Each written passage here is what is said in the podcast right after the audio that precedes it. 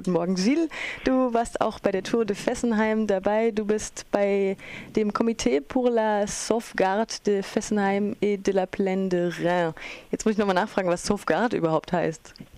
Ja, oh ja, diese Komitee ja, ist schon äh, in äh, 1970 gegründet, ja, um zu kämpfen gegen den Aufbau von AKW Fessenheim. Und deshalb ist dann ein Schutzkomitee für die Fessenheimer Region.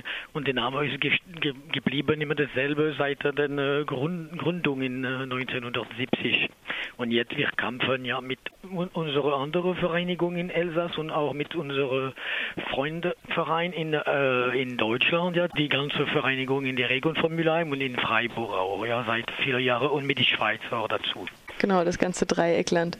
Jetzt habe ich schon vorhin erwähnt, aber auf unserer Tour de Fessenheim hatte ich manchmal den Eindruck, als wir nach Frankreich reingefahren sind, wurden wir immer so als die Deutschen wahrgenommen. So. Und auch das mit der Bilingualität hat mal mehr, mal weniger gut geklappt. Wie hast du das wahrgenommen? Was, was wichtig ist, dass man merkt schon die Unterschiede zwischen, ich kann sagen, die Energiekultur zwischen Frankreich und Deutschland. Ja, man merkte, wenn wir durch die Dörfer in Deutschland, man merkt direkt, dass es mehr äh, Solar Solaranlage, thermische oder Photovoltaik und weniger im, im Elsass. Das ist, was die Energiepolitik seit Jahren immer in Frankreich immer Verspätung hat mit Deutschland. Man spürt schon, dass es etwas läuft in Elsass, aber bisschen immer weniger als in Deutschland. Das hatten wir auch in einem der Vorträge. Es ist ja wohl so, dass trotz ähm, Abschaltung von Biblis und anderen alten Reaktoren in Deutschland wohl immer noch äh, Strom nach Frankreich exportiert wird. Ja, ja, die Balance ist trotzdem ein bisschen äh, in 2011 die Balance war ein bisschen äh, positiv Export für Frankreich nach Deutschland und die sieben Jahre vorher war immer mehr ex exportiert von Deutschland nach Frankreich. Die große Problem in Frankreich sowieso ist die die Elektroheizung, die eine wirklich eine schwere Situation gibt für die die Politik, die Energie führen. In Frankreich wir exportieren ganz viel Strom die ganze Jahr fast nur im Winter ist ein großes Problem mir diese große Spitzleistung, die benutzt, äh, gebraucht ist, wegen die Elektroheizung in Frankreich. Es gibt sowieso ungefähr 30 Prozent von den Wohnungen, die mit Elektro funktionieren.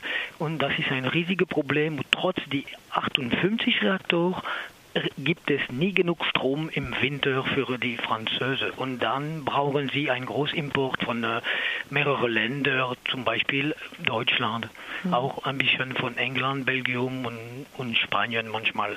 Mhm.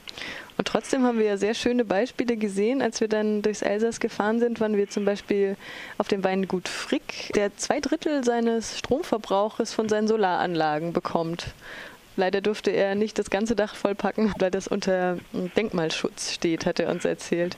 Aber das ist doch ein sehr schönes Beispiel für Energieautonomie. Da haben wir dann auch den Wein verkostet. Ähm, und irgendwie hatte ich so ein bisschen auch den Eindruck, es ging so zurück zu den Anfängen ähm, in die 70er Jahre. Ich fand es immer total schön, wie das doch mit der Zweisprachigkeit ganz präsent war im Elsass. Da sprechen sehr viele Leute Deutsch oder Elsässisch so.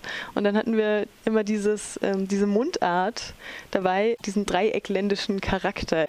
Ja, ja, ja, schon, schon. Ich, ich selbst kann ich auch so, so auch etwas so, wie sagt man, fühlen. Ja, für mich ist es wirklich interessant, dass seit ich äh, arbeite mit Deutsch äh, an Anti-Atom-Bewegung, das ist sehr wichtig, dass mit die Sprache, die, die, dass wir auch immer uns besser verstehen und immer besser arbeiten. Ich bin selbst nicht von Elsass, ich bin kein Elsässischer, keine Deutsch als Muttersprache. Dann habe ich immer in die Schule gelernt und immer mehr mit, äh, mit die Deutschen um, die Aktion vorbereiten. Und ja, das ist schon etwas interessant. Und, aber das braucht immer Zeit. Es gibt sowieso für mich äh, nicht wenig Leute, die die, die Sprache von den Nachbarn spricht. Ja, und das ist manchmal nicht immer so leicht uns sehr gut vorstellen. Und dazu, was Sie gesagt so für die Installation zum, von äh, Jean-Pierre Frick, man kann auch ein bisschen erzählen von der letzten Punkt von der Tour de Fessenheim, wo wir waren in, in uh, Ungersheim. Was mhm. wichtig ist, diese Stadt hat sich in, in Transitionton eingeleitet und macht eine riesige Großaktion. Und wir wird jetzt äh, bald bestimmt autonomisch in äh, Energie mit äh, einer großen Installation von 5,3 Megawatt. Das wird die größte Photovoltaikinstallation in Elsass. Und ja, der Bürgermeister Jean-Claude Metsch von Rüsselsheim ist wirklich sehr engagiert, auch für die, die, die Gemüseproduktion, für die Schule und, äh, und sowieso. Dann er macht einen richtigen Weg nach der Autonomie. Und ich hoffe, dass diese, diese Beispiel Schwitz auf andere Dörfer und andere Städte vielleicht. Und das ist der die richtige Weg, dass man muss, äh, man, muss, muss bauen für die nächsten Monate und nächstes Jahr, bevor eine zu komplizierte äh, Situation kommt in Energie. Eine richtige Vorreiterrolle hat Ungersheim da. Der Bürgermeister heißt ähm, auch noch Mensch, bezeichnenderweise mit Nachnamen, der äh, sich für Energie, Ernährungs- und intellektuelle Autonomie ausgesprochen hat. Es gibt eben schon ein paar Projekte, wo Gemüse auf ein paar Hektaren kultiviert wird, so ähnlich wie in der Gartenkoop hier. Dann gibt es dieses Projekt mit den Solaranlagen und ja gut, für die intellektuelle ähm, Autonomie, ich weiß nicht, wie wir da sagen werden. Wie ist dein Fazit von der Tour de Fessenheim? Ähm, das war etwas wirklich interessant, weil ich habe bemerkt, es war wirklich ganz gemischte Leute von, von sozialer Stelle. So, es war wie sagt man, alte Leute, junge Leute, Kinder und man merke, das war ein richtige, wie sagt man, Stück von unserer Gesellschaft, von verschiedenen Richtungen und das war schon interessant. Man könnte wirklich für verschiedene Themen äh, tauschen und jeder hat seine, wie sagt man, seine Mut und seine Freundschaft gegeben an diese Atmosphäre. Die war wirklich eine, wir waren wirklich eine kleine Teamkarawane nach drei Tagen und das hat ein Gefühl, dass wir, schade, dass das schon so schnell fertigt, ja. Ja, ich finde das wirklich sehr äh, interessant. Das ist Leute, dass man nicht unbedingt vorher getroffen in die andere Demo.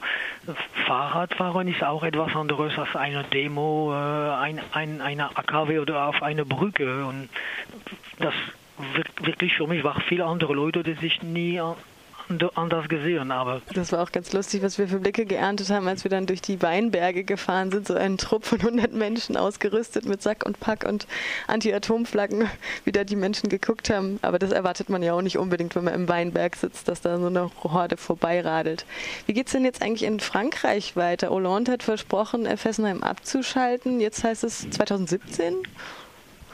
Ja, Hollande ist äh, jemand, der eine, wie sagt man, bevor eine Wahl etwas versprochen hat, aber die ganze Politik versprochen, wie sagt man, eine große Sacksache immer bevor eine Wahl. Und dann, wenn die Wahl kommt und wenn sie gewählt sind, dann kommt ein anderer Weg. Ja? Und für mich, wenn Holland sagt, ich würde Fessenheim in 2017 schließen, das bedeutet für mich, er wird das nicht unbedingt schließen, weil 2010 er regiert nicht mehr die Frankreich. Er wird eine neue Kampagne äh, anfangen für den nächste nächste Tour, ja, weil die die, die, die Kampagne fängt an in Ende 2016 schon und das bedeutet, er hat kaum Lust oder er hat äh, eine, wie sagt man, eine große Druck von die ganze Atomlobby in Frankreich. So scheint das für mich. Das bedeutet, wir müssen richtig kämpfen gegen die Politik von äh, Hollande. Er hat schon die Umweltministerin äh, weggeschmissen, die nur ein Monat installiert war. Sie hat etwas entschieden alleine gegen äh, eine Aktion in äh, französische Guyana. Und für mich, das ist wirklich äh, eine, wie sagt man, eine ganz, wir müssen weitermachen, als ob es kein Versprochen ist, ja, weil man merkt nicht eine Richtung in die Schließung von Fessenheim von Hollande. Ich hoffe, wir machen weiter mit äh, Französisch, Deutsch und Schweiz. Die große Arbeit ist auch in Energie, Niedrigenergienutzung. Und weil das ist eine Aktion, das jeder Mensch machen kann. Ein AKW schließen, ist das eine Entscheidung von den Betrieben RDF oder den Regierung oder die ASN. Aber weniger Energie verbrauchen können selbst jeder Einwohner in die Planet. Und ich denke, was wir verbrauchen für Strom in Europa, ist wirklich nicht normal wegen so viele Leute in die ganze Welt, die keine Strom haben. Wir müssen und wir können. Es gibt viele Leute in Frankreich, die erleben mit 10 oder 20 weniger Strom als andere und leben ganz normal. Ich will das noch zeigen, das ist zu viel Verschwendung von Energie und Strom in Frankreich, in Europa und in die größeren industriellen Länder. für ein Umdenken plädiert Gilles Barth von CSFR, der Comité pour la Sauvegarde des Fessenheim et de la Plaine de Rhin. Danke dir. Danke auch, ja.